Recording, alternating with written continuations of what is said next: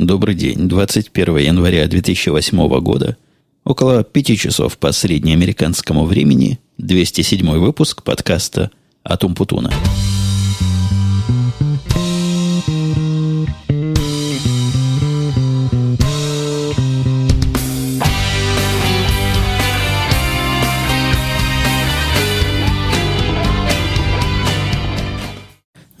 раз подобрался я к своему стандартному дню, но как это уже происходило у нас э, несколько недель назад, подобрался с другой стороны.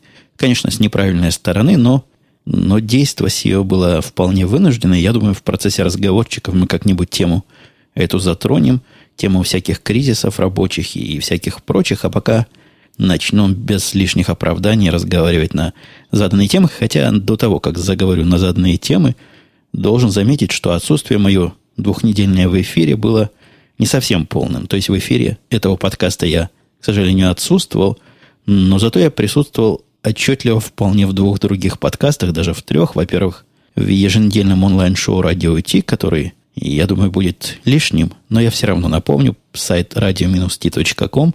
Совершенно внезапно после этого шоу пришел Янки, и, соответственно, мы с ним записали подкаст «Янки после пьянки», к которому я абсолютно не был готов – и после радиотишного разговора, четырехчасового, почти там три с половиной часа, от начала до конца было, был несколько истощен, мягко говоря.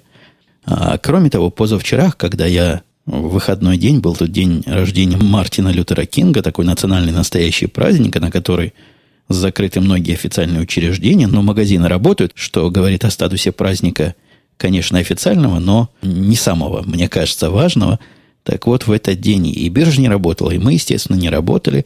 Собирался я записать, хотя мысли были, что в этом случае график опять будет какой-то кривоватый, и опять придется подгонять к своим стандартным, в кавычках, средам, четвергам, стандартным, потому что не часто мне в последнее время удается в этот стандарт укладываться.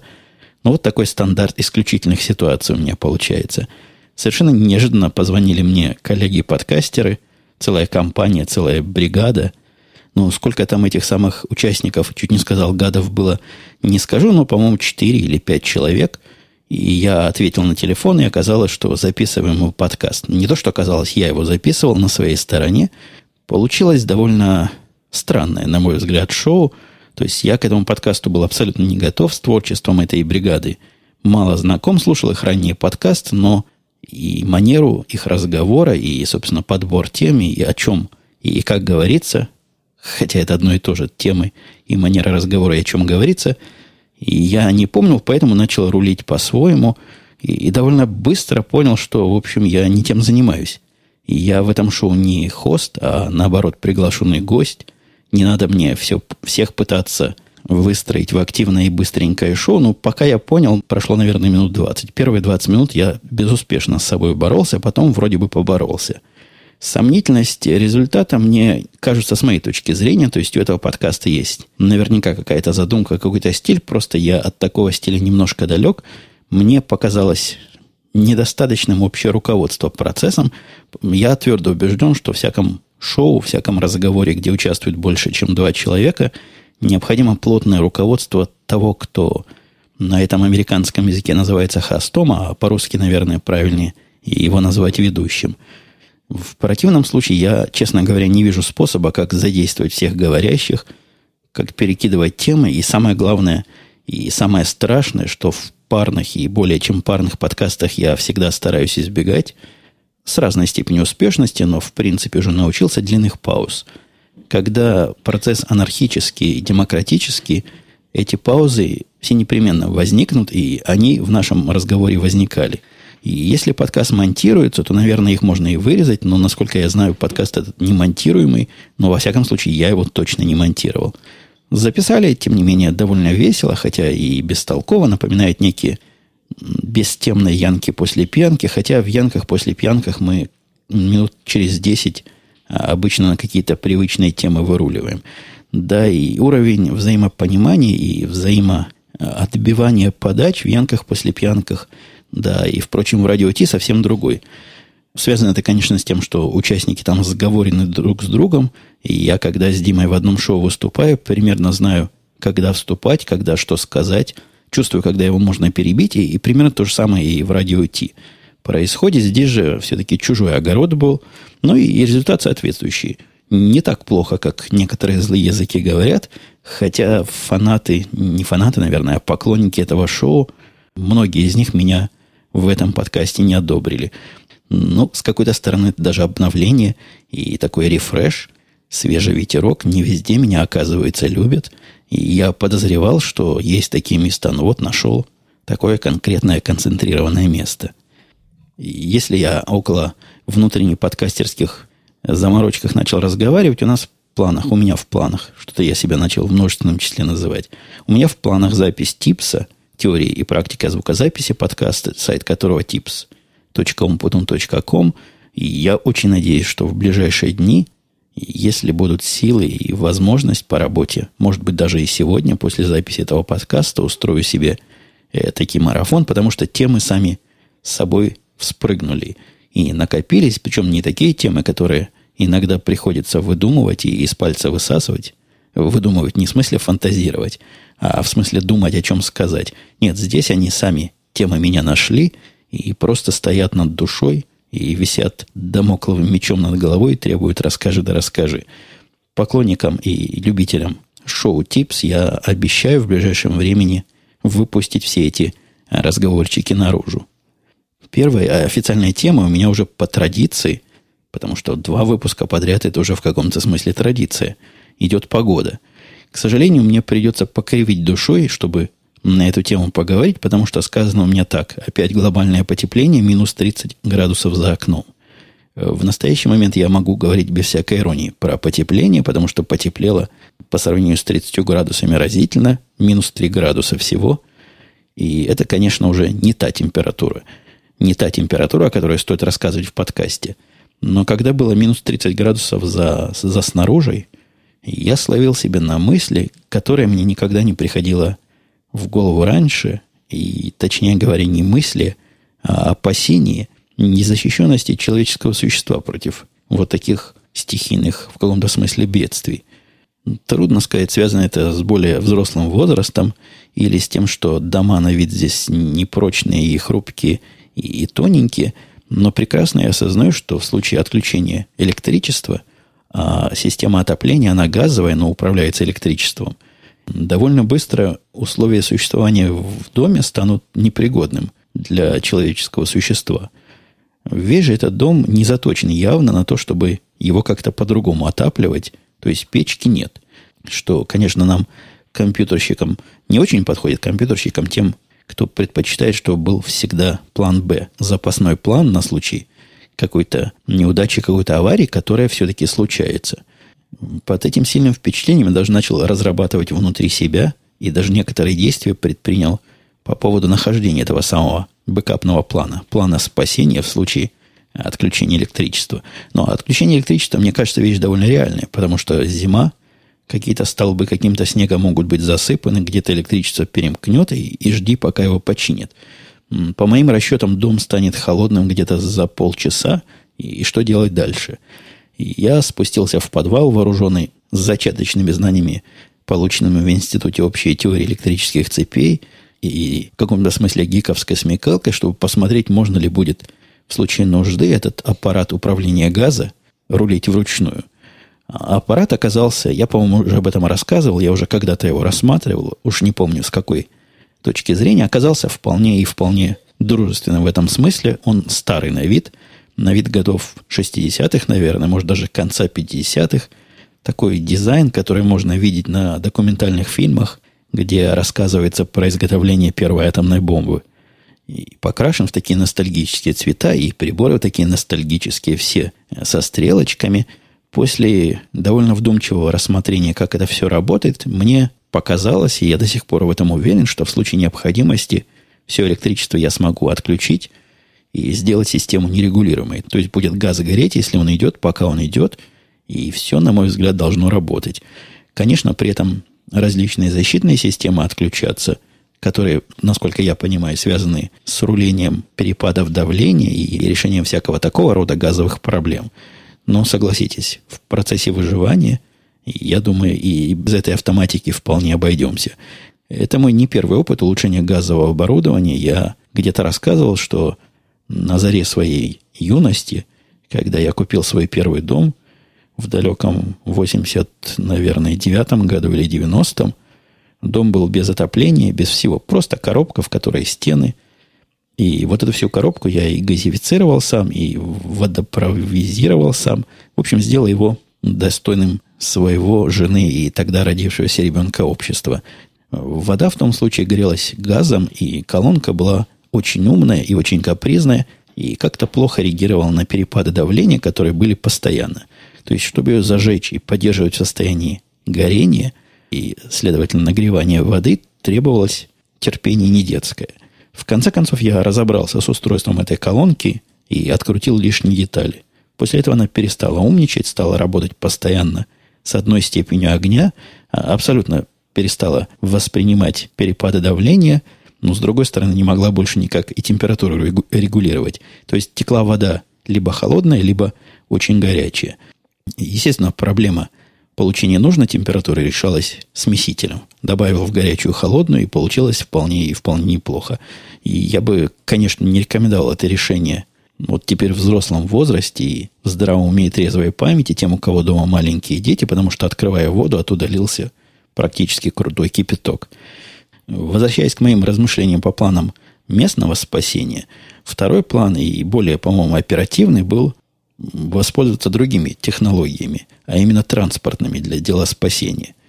И я, как вы знаете, в машине с включенным двигателем и в нагретом салоне немало времени провожу, когда курю трубку, и совершенно естественная мысль спасаться до приезда специальных людей, которые чинят газ и, и свет, как раз в машине с включенным двигателем и с включенным обогревом. Понятно, будет тесновато всей компании, но, конечно, в такой ситуации харчами перепирать не приходится. И я думаю, машина послужит вполне реальным убежищем от стихии и прочей непогоды.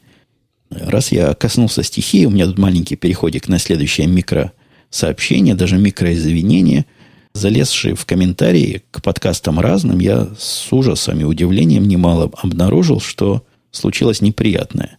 Случилось то, что многие комментарии, которые вы писали, в том числе и к этому подкасту, по каким-то компьютерно-высокотехнологическим причинам система моя, которая стоит тут комментариев, и которая сбоя в этом смысле не давала, сработала в этот раз многократно ложно я нашел там несколько, наверное, штук пять комментариев, которые она абсолютно несправедливо положила в спамовские директории. Самое обидное, что достать их оттуда, по-моему, невозможно. То есть система делает вид, что их достает, но потом они на сайте не появляются почему-то. И я прописал письмо в их поддержку, но со своей стороны отметил, конечно, все это как не спам. Надеюсь, что система учится, и в следующий раз ваш комментарий пройдет. Со своей стороны хочу всячески извиниться. Я ни в коем случае не убираю комментарии в обычных ситуациях, когда это не какой-то уж явный терроризм или а, открытое, неприкрытое хамство. Хотя даже в случае хамства я, как правило, первые пару раз предупреждаю, а потом начинаю удалять. Подобная же ситуация, я сразу скажу, и на всех других сайтах, которыми я рулю, которыми управляю, и на Типсе, и на Радио Ти, и на Пиратах. Так что, если ваши комментарии терялись, не держите на меня зла, было это непреднамеренно. Теперь я научен горьким опытом, буду внимательно их просматривать, пытаться оперативнее реагировать. Я думаю, мы где-то на 15 минуте повествования я, в принципе, вполне разошелся, хотя расходиться мне было сегодня непросто. Непросто, потому что вся неделя, прошедшая даже последние две недели, были чудовищно стрессовые с точки зрения работы, с точки зрения проблем – Такое впечатление, что проблемы выбрали себе время для черной полосы, и полоса вся пошла. Такого количества не связанных между собой, но критических падений я, по-моему, за всю историю работы в этой компании не встречал ни разу. Часть падений были таких, то есть часть проблем были связаны с э, авариями серверов, часть с какой-то человеческой глупостью, часть с новыми выпусками систем, о которых нам почему-то какие-то светлые головы забыли доложить, но результат, результат этого, что день и ночь практически и фактически я бился для того, чтобы оставить наши системы на плаву. Бился не один, мне в битве мои орлы, конечно, помогали, но основная нагрузка легла на меня, как на главного интегратора. То есть я практически единственный человек, который понимает или думает, что понимает все влияние той или иной проблемы на систему в целом. Я не зря сказал, что думает, что понимает, потому что в одном месте Акела, конечно, промахнулся. Это довольно поучительная, мне кажется, история. История о том, как неверное архитектурное решение, принятое два года назад, принятое не мной, навязанное мне внешними факторами, но, тем не менее, конечно, я виноват. Я согласился жить с этим решением, не перевернул все вверх дном, и вот оно вызвало такую отдачу и такой отклик. У нас был сервер, который занимался простым, но ответственным делом. Сервер служил центральной точкой распространения наших систем. То есть такой своеобразный репозиторий, в который программисты и прочие другие разработчики кладут свои результаты, и оттуда эти результаты автоматически доносятся до всех компьютеров потребителей. Система довольно сложная, потому что компьютеров потребителей немало, для каждого нужно в свою форму это дело запаковать, по-своему проверить, какие-то тесты запустить. Довольно мудреная система. И вот центральный сервер этой системы просто умер на ровном месте, без всяких признаков. Сервер, который я любил и который был мною нежно назван Анжелина. Вы помните, я как-то задавал загадку, как мы этот сервер назвали.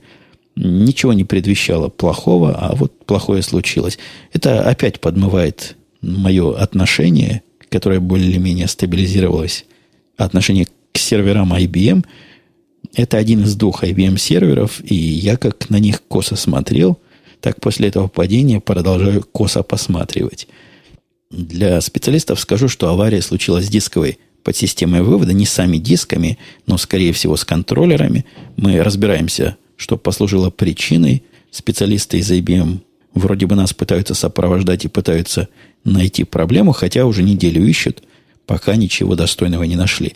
А ответ о том, что такое бывает, а такой ответ мне дали поначалу в их поддержке, надо просто все переформатировать, переустановить. Я категорически не приемлю. Это не того класса системы, в которых вот такое может быть. И, собственно, к чему я это начал? Не к тому, чтобы на IBM наехать. Наверное, у всех бывает, хотя, хотя с HP-серверами мое субъективное ощущение гораздо более защищенное. А все это я к тому, что сервер этот, который распространял наши проекты повсеместно, два года назад под давлением совершенно глупых обстоятельств был вынужден заниматься и доставкой специальных биржевых индексов в Европу. Затея эта глупа чрезвычайно с самого начала была, потому что европейский наш сайт, европейская наша инфраструктура полностью автономна. Она все получает там сама – все генерирует сама, и результаты только доставляются в Америку. Результаты, которые нужны нам исключительно для архивных целей, а основные результаты там же в Европе потребляются. Но один файл и одна система, которая им нужна для функционирования, а именно эти самые индексы, они доступны по совершенно идиотской технической причине, по причине секретности, по той причине, по которой секретчики отказались нам просто открыть доступ внутри Англии, они доступны мне были только в Америке, и не просто доступна, а доступна с единственного места. С того самого места, где моя несчастная Анджелина находилась. Короче говоря, два года назад мы сделали такой хакерский трик, то есть трюк, простите, когда Анджелина ходила на американское место, брала файл, а потом через себя отдавала в самую Европу. Трюк этот настолько неочевиден, что за два года я про него абсолютно забыл, совершенно забыл. Ну, вещь работает, и, и ладно. И, и забылась, хотя в документациях она везде была, но выскочила из головы. В результате при восстановлении очевидной функциональности Анжелины. Про вот эту часть никто не вспомнил. Ни я не вспомнил, ни более прямые пользователи этих систем не вспомнили, ни программисты, которые вокруг всех этих систем крутятся, тоже не вспомнили. Ну, как я уже сказал, не вспомнили из-за очевидной глупости такого, и даже не глупости, а очевидной нестандартности такого подхода и такого решения, использовать перевалочную базу и гонять файлы из Англии в Англию фактически, то есть английские файлы через Америку, через два сервера гонять, и вот через вот такое нестандартное передаточное звено. И я до сих пор жалею, что два года назад не додавил этих секретчиков. Мне казалось, что процесс этот временный, решение это – лишь бы сейчас заработала. Видимо, тогда тоже какое-то давление было проектов, какие-то сроки горели. А, как известно, временное решение на практике оказывается куда более постоянные, чем всякое другое. Другие, не связанные с работой сложности, тоже меня подстерегали. На прошедшей неделе, я думаю, слушатели этого подкаста с неприятным удивлением обнаружили, что в течение нескольких часов и даже нескольких раз по несколько часов многие подкасты были недоступны. И связано это с совершенно отвратительным качеством в последнее время того места, куда я выкладываю подкасты. Место, которое было поначалу совсем недорогим, казалось хорошим, недорогим, дешевым решением. Со временем, когда подкастов стало больше, недороговизна его весьма и весьма условно. Это стоит, по-моему, около 35 долларов в месяц теперь. То есть цена вполне нормального такого хостинга. И последние два месяца у них проблема за проблемой. И я уж не знаю, связано это с кризисом экономическим или еще с какими другими вопросами. Но последние подкасты, которые я... Может, про два месяца я загнул, последний месяц-полтора выкладывал, они не появлялись в доступности без моего звонка или письма в службу поддержки. Это, согласитесь, абсолютно никуда не годится и, и совершенно недопустимо. Я на них уж по-всякому наезжал, но, похоже, проблема у них глобального характера. И, похоже, не только меня они так дискриминируют, а, а всех на свете. Вот в рамках этого своего гнева я попытался найти альтернативное решение и найти то место, которое могло бы вам, дорогие слушатели этого и других подкастов с моим участием, наше шоу, мои шоу доносить целиком и полностью, без всякой головной боли.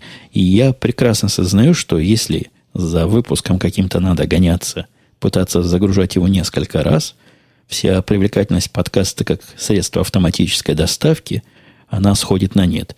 Меня такие подкасты раздражают, хотя, конечно, я понимаю технические сложности авторов, но если эти сложности продолжаются месяцами, то надо, конечно, искать решение.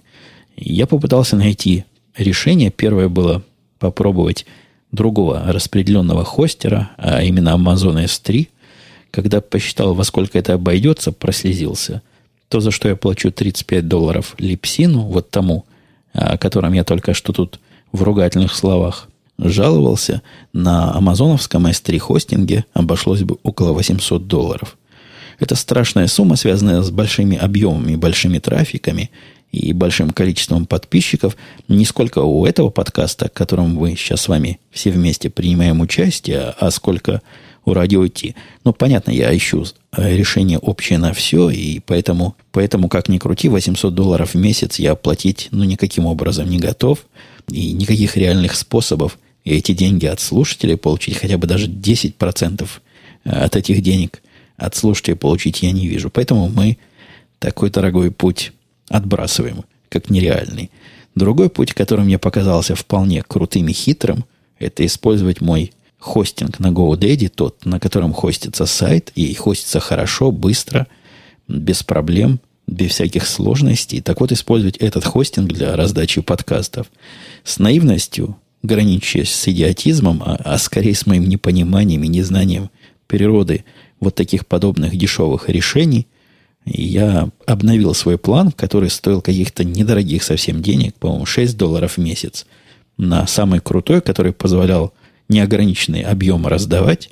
Я, опять же, по своей наивности думал, что вся проблема с объемом. Как только позволят мне раздавать любой объем, вот смогу я с этого места свои подкасты распространять. В момент выкладывания очередного выпуска я переключил на этот самый GoDaddy – и довольный пошел спать. Пошел спать часа в три утра или ночи, как уж, с какой стороны вы это определяете. Это дело вашей жаворонковости или софизма, совизма. А мне в 6 часов, когда я вот только как следует заснул, позвонил срочный такой испуганный голос из этого хостинга и сказал, что на тут страшное происходит. Загрузка ваших файлов парализовала всех заказчиков на этом компьютере, потому что активность чрезвычайно великая, и такое действие является прямым нарушением контракта, который я, оказывается, где-то читал и где-то подписывал. Попросили принять срочные меры. В качестве меры мгновенной они запретили загрузку моих файлов. Я разбирался с ними довольно долго и довольно нудно. Они требовали от меня уверений, что я так больше делать не буду, хотя мне не казалось подобное поведение чем-то таким противозаконным. А оказывается, у них есть ограничения, которые наверняка где-то прописаны – ограничение количества максимальных запросов к любой странице, а технически говоря, максимально открытых коннектов.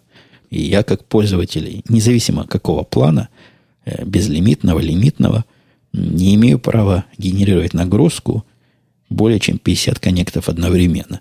В момент выхода подкаста она может быть и в 10, и в 20, и, наверное, для некоторых подкастов и в 100 раз больше. Ну вот что и случилось. Парализовало все им там до самой высокой нагрузки процессора. Видимо, они компьютер там перегружали. Я уж не знаю, как они локально решили эту проблему. Ну, пообещал им так больше не делать. И пока нахожусь в поиске каких-то других путей, пути вроде бы появились. Пути появились, но об этом я не буду загадывать вперед. Не потому, что примета плохая, а потому что там не все пока ясно. На сегодняшний момент Липсин все еще остается хостингом, так что если будут там и некоторые проблемы, делать нечего. Вы видите, какие другие пути.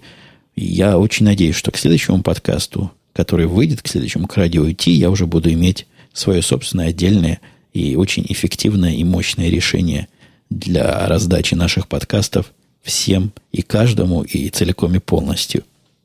И еще на прошлой неделе кто-то меня навел на видеоблог Медведева, президента России, если вдруг кто из моих иностранных слушателей не знает, Дмитрий, по-моему, его зовут, и у него есть видеоблог, которому есть какие-то комментарии.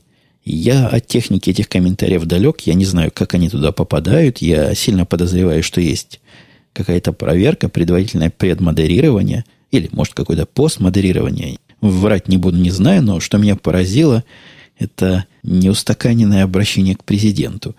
В сообщениях видно, как народ пытается назвать Медведева президента как-то уважительно с одной стороны, а с другой стороны официально. В большинстве случаев называют по имени-отчеству. И после прочтения всех этих обращений мне пришла в голову мысль, что не хватает какого-то официально принятого обращения. Я не знаю, насколько мои слушатели с той стороны Великих океанов знают о наших американских заморочках, но здесь президента называют мистер президент. Это я по-русски это сказал. И мистер президент это не просто такая человеческая форма обращения, это официально закрепленное его название. Его вроде бы и по-другому называть нельзя, и название это является почетным и принятым, по-моему, еще отцами-основателями. Я где-то слышал, если не ошибаюсь, в замечательной передаче «Все так» на эхе Москвы, что когда первого президента выбирали, когда весь этот институт президентства придумывали, ходили разговорчики, как же его называть. То ли Ваше Величество, то ли Ваше Превосходительство. В конце концов решили мистер президент.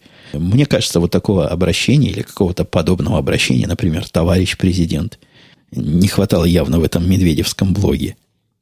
Смотрю на время разговорчика, время вроде двигается в сторону, позволяющую вступить в область комментариев и ответов на них. Влад98 пишет «Добрый день, Евгений. По поводу давления без особых причин. Сам руковожу девелоперским проектом и сталкивался с подобным, но со стороны противоположной разработчикам. А со стороны начальников он, видимо, имеет в виду. Возможной причиной давления, если программисты закончат проект вовремя, они раньше смогут начать следующий. Второй вариант, после разработчиков с их результатами должны работать другие подразделения – вы что-то упоминали про QA, а до релиза дойдет еще через несколько месяцев. Так что это не всегда глупость руководства, хотя конкретно вашей ситуации, естественно, не знаком.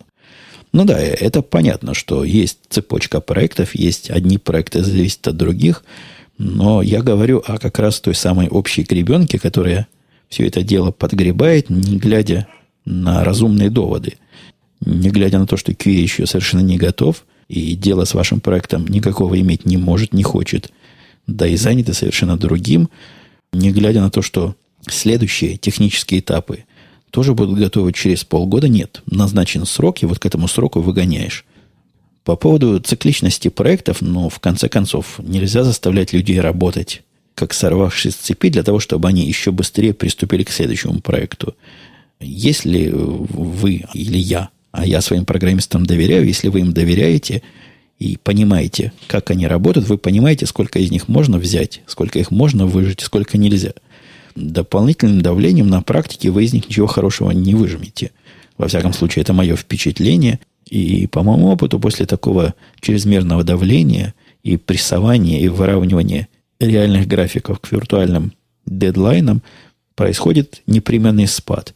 Спад, причем, может быть довольно длительный в возможностях программистов, возможностях генерировать код. Я это вижу не только по своим подчиненным, я это вижу по себе, потому что я и, и сам под этим давлением частенько нахожусь. Так что тут медаль как минимум с двумя сторонами и палка как минимум с тремя концами. Не знаю, как к этому вопросу присоединена тема общения с Карлом, но почему-то в моих внутренних шоу-нотах она как раз идет следом за вопросом Влада 98.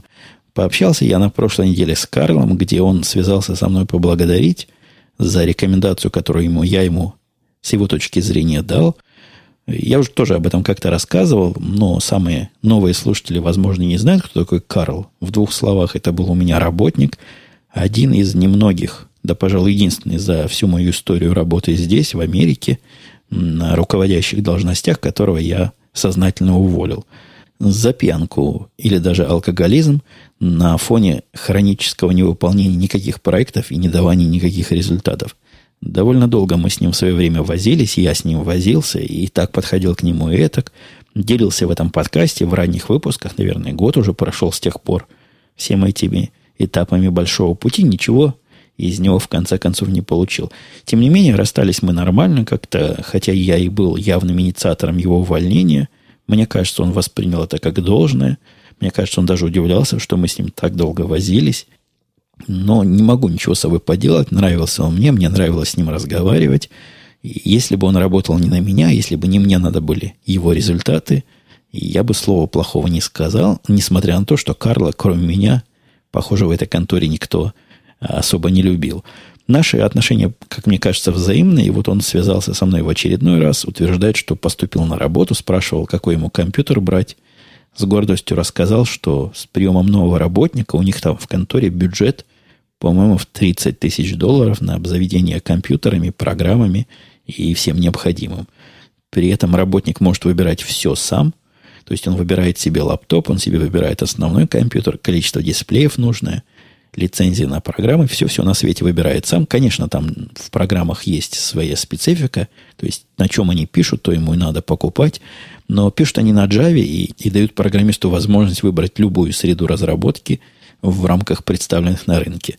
По моему совету он взял себе Mac, но он, собственно, не особо и колебался при выборе, брать Mac или нет, но ко мне пришел за последним словом. Взял два Mac, Самый главный свой Mac он взял с тремя дисплеями, то есть это у него 24-дюймовый iMac с двумя дополнительными дисплеями и MacBook, вот я не помню, то ли Pro, то ли не Pro он взял, там у него были мысли про размер. Поблагодарил же он меня за рекомендацию совершенно напрасно, со мной связывались а от него рекрутеры по поводу, скорее, Карла рекрутера и спрашивали, не могу ли я дать рекомендацию. Согласитесь, ситуация довольно сложная, какой смысл давать было меня в виде рекомендателя, мне не очень понятен. Я ему прямо сказал в свое время, что врать не буду, и не буду другим подкладывать такую свинью. Ну, более мягко сказал. Поэтому я, как мне кажется, принял вполне соломоновое решение не разговаривать с этими рекрутерами вообще, не говорить им ни о плохом, ни о хорошем. Ну, есть, конечно, грешок на моей совести, и, видимо, его работодатели, если бы знали то, что знаю я, вряд ли бы его взяли. Ну, это уж их головные проблемы и головные заботы. И я прямо врать не стал, а скрывание информации, мне кажется, в таком деле не то, что приветствуется, наверное, допустимо. Все-таки он не человек с улицы, и как-то мне его судьба волнует более, чем судьба его неизвестного мне работодателя. И интересный, большой такой развернутый, полезный комментарий дал Кирилл. Это был комментарий к 200 выпуску. Он там я задавал вопрос – с некими нотками пессимизма и неверия в реальность ответа. Давайте я вам зачитаю этот комментарий, потому что он стоит того, чтобы его зачитать. Очень образовательный и познавательный. Кирилл писал. Здравствуйте, Евгений. Слушаю ваши подкасты некоторым скопом по наличию времени, поэтому тему подниму из прошлого. Сразу после 200 выпуска. Про пол будущего ребенка. Дело в том, пишет Кирилл, что я занимаюсь в том числе одним из этапов этой процедуры, называемым PGD – или ПГД в России. Предимплантационная генетическая диагностика. И я вот это первое слово выговорил, честно говоря, с третьей попытки.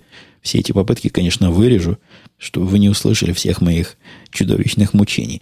Дальше Кирилл писал. Суть вкратце такова. Женщине в супружеской паре, которой требуется эта процедура, Тут я сразу спрошу, почему супружеская, что неужели нельзя прийти просто с бойфрендом? Наверное, имеется все-таки в виду пара разнополых партнеров, не обязательно связанные супружескими узами. Так вот, женщине, которой требуется эта процедура, проводят симуляцию яичников, получают несколько яйцеклеток, которые в лаборатории оплодотворяют сперматозоидами мужа. Трехдневный эмбрион представляет собой обычно 8 клеток, окруженных общей оболочкой. На этом этапе развития можно сделать биопсию одной из этих клеток без ущерба для дальнейшего развития эмбриона. Вот это мне тоже кажется странным, то есть с количественной точки зрения, когда 8 клеток, а биопсия, если я правильно понимаю, это взять и одну клетку отщипнуть. Сразу теряем одну восьмую всего. Ну, наверное, там система защищенная и вполне может сопротивляться такой частичной потере, э, но, тем не менее, выглядит это, звучит это для меня немножко экстремально. Так как все клетки генетически идентичны, пишет Кирилл, по анализу одной можно сделать выводы относительно всего эмбриона. И в частном случае наличие Y-хромосомы говорит о том, что эмбрион – будущий мальчик. Затем этот эмбрион пересаживают в матку. Такая вот сильно упрощенная схема. Дальше он пишет о том, что это действительно происходит, это действительно технологический процесс, и оказывается, этот процесс сильно развит у нас тут в Чикагской области. А именно в Чикаго находится передовой в этом плане институт репродуктивной генетики – очень вполне познавательно, и вот такое отщипывание, может быть, оно и стоит те самые 20 тысяч долларов. Все-таки какой-то хай-тек. Одну клетку отщипнуть, мне кажется, дело непростое. Хотя, трудно сказать, насколько оно сложное. Но, несомненно, есть шанс на то, что это вовсе не развод и вовсе не вероятностное 50 на 50 с возвращениями денег, как некоторые хитрые слушатели предлагали. И еще один комментарий, даже вопрос от Алекс Мега. Много слышал о том, что я часто беру фильмы в прокат в iTunes. А являетесь ли вы, спрашивает Алекс Мега, пользователем обычного проката? Если да, то хотелось бы услышать минусы и плюсы цены проката. В дополнение, если в городе прокат дисков бюро, а также дисков с играми PS3 и Y. Опять же, минусы, плюсы и цены. Давайте сразу тут определимся. Я небольшой специалист в прокате, в смысле цен. Я когда-то пытался подписываться на прокат Netflix и на прокат э, блокбастер, который посылал эти диски, рассказывал о своем неприятном опыте. То есть как-то все это слишком муторно, эти диски куда-то надо посылать, отправлять, как-то следить, какие-то... Ди... Слишком много, на мой взгляд, телодвижений, да и результат зачастую оказывался каким-то царапанным, не всегда играл. Короче, сплошное разочарование. Единственное, что меня в этой системе одно время удерживало, это относительно небольшая абонентская плата – и возможность теоретическая брать сколько угодно. Но они там тоже хитрые жуки, сколько угодно так взять нельзя, потому что время пока дойдут посылочки туда-сюда, да и мне кажется, они у себя умышленно придерживают.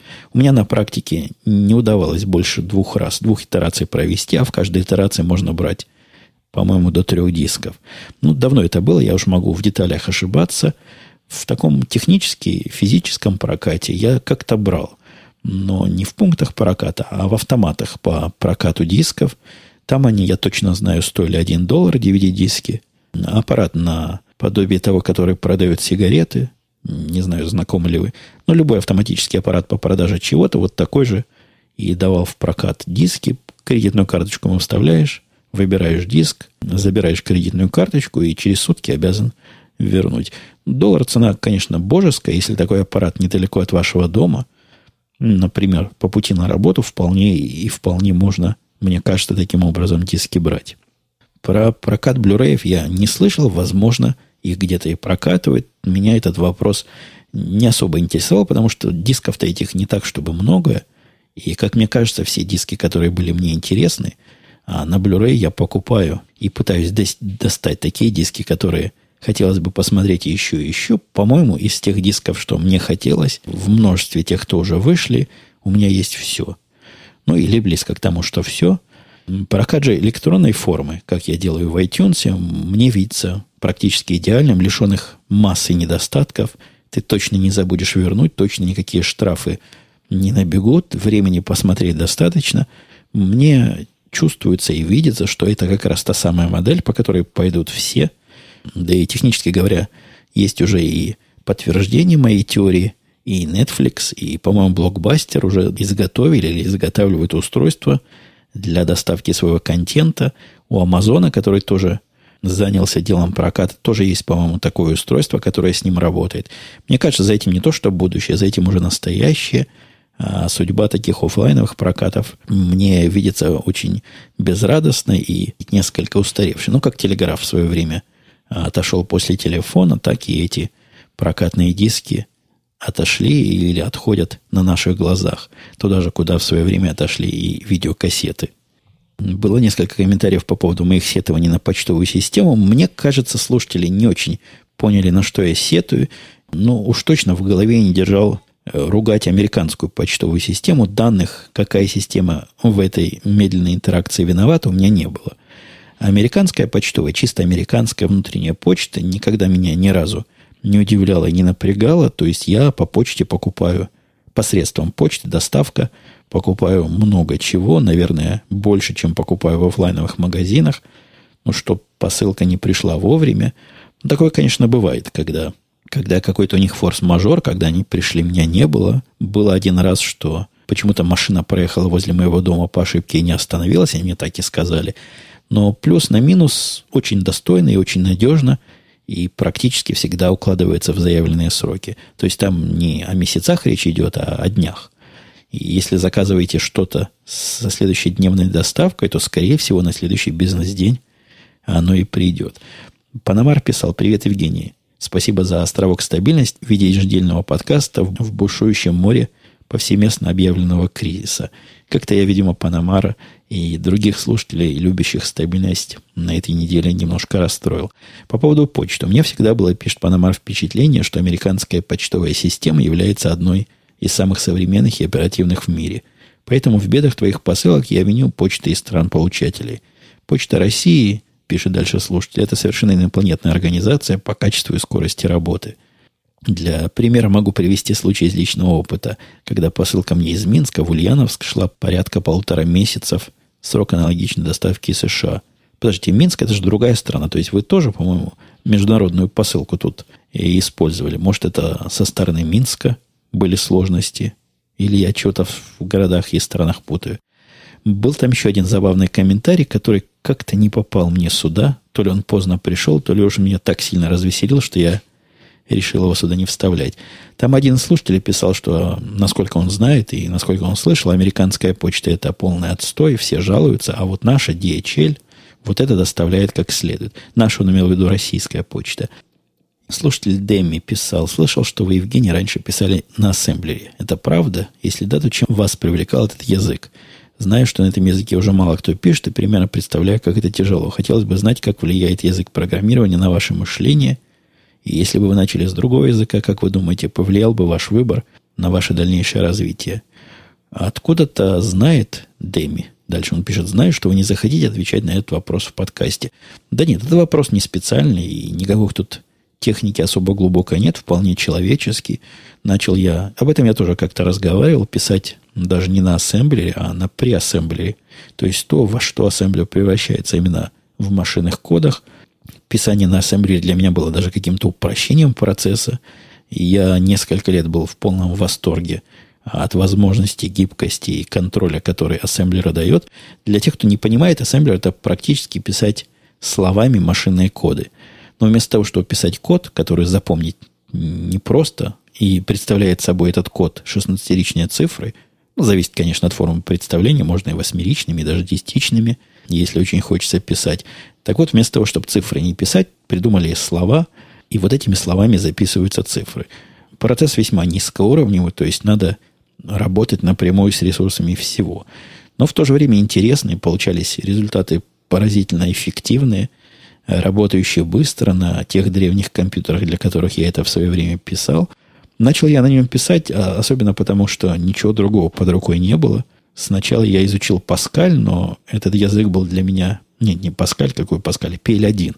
Чисто теоретическим, потому что в моем 16-летнем возрасте никаких компьютеров вокруг не было, а ассемблер, машинные коды, довольно скоро я смог применить на практике и сильно, мне кажется, развился как раз вот таким низкоуровневым пониманием, как там все работает и как байтики и битики куда и зачем ходят.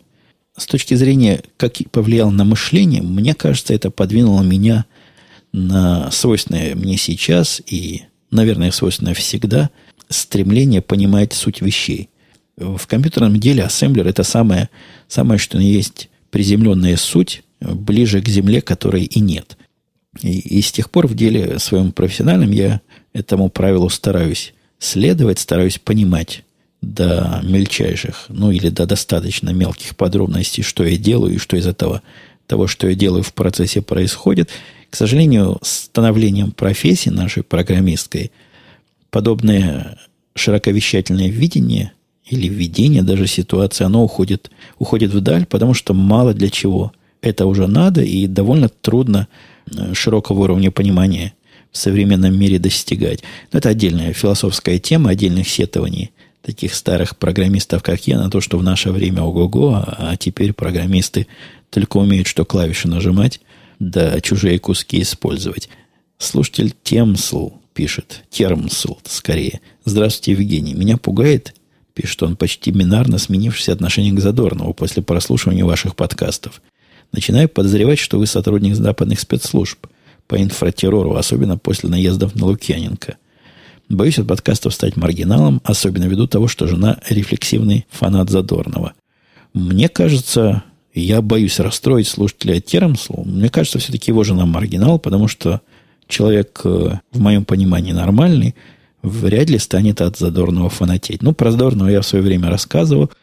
Конечно, я тут посылаю 25-й кадр при помощи своей аудиоаппаратуры, оплаченной, соответственно, ЦРУ и контртеррористическим подразделением, хотя, как мы с вами знаем, смотрители, зрители сериала 24 распустили. Но вот те остатки, которые недораспустили, как раз и проплатили мне специальную аппаратуру для внедрения правильных мыслей в слушательские мозги. Это, на всякий случай, я предупрежду, это шутка, потому что в подкасте, который я провел с коллегами, называющий себя Бразерсы, вот о том, о котором я вначале рассказывал, ряд моих шуток их аудитория – абсолютно не приняла, не восприняла. Вот на всякий случай, если кто из них пришел, не понимающих шутки, это была шутка, на которой я сегодняшний выпуск завершаю. Мы услышимся с вами, я очень надеюсь, вовремя. И я практически уверен, что на следующей неделе, потому что, ну, не может беда и неприятность ходить вот такой широкой полосой. Сегодня у нас все более или менее устаканилось, и я надеюсь, это устаканение продолжится как минимум достаточно, чтобы дать мне записать следующий 208 выпуск. Все, пока, услышимся.